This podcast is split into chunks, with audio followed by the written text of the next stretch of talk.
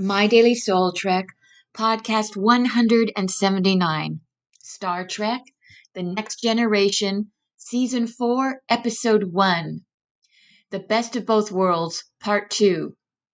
Synopsis Now that Captain Picard has become Locutus of Borg, Commander Riker must figure out how to defeat the Borg and save his friend and commanding officer. In my last blog post on The Best of Both Worlds, Part 1, I equated Captain Jean Luc Picard to a physical manifestation of what C.G. Jung calls a complex, the way in which bits of an individual's unconscious erupt through to consciousness in order to be perceived by the conscious ego.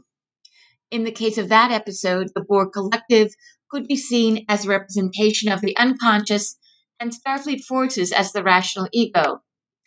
Another way to view Picard's transformation to Locutus of Borg in depth psychological terms is to see it as an example of the ego inflation that occurs in the process of individuation, the way in which the psyche becomes stronger and more whole. This process, which is also sometimes referred to as the transcendent function or union of opposites, and is ongoing and creates a constant pull from feelings a connection to the godlike powers working through the psyche, which would be the inflated position, to the opposite deflated position of feeling inadequate. This movement is often referred to as an enantiodromia.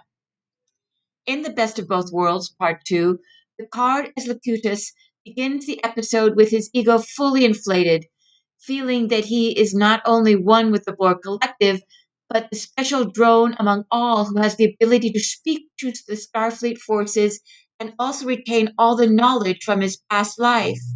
He is feeling invincible, reflecting how the Borg Collective also feels. Locutus is then separated from the Borg Collective and once again becomes the human Picard. Not only Picard, but a damaged, vulnerable version of his old self. This is the deflated position. However, Picard is able to regain an equilibrium and use what he has gained to strengthen his conscious ego in the process of the union of opposites and is able to help save the Enterprise by defeating the Borg.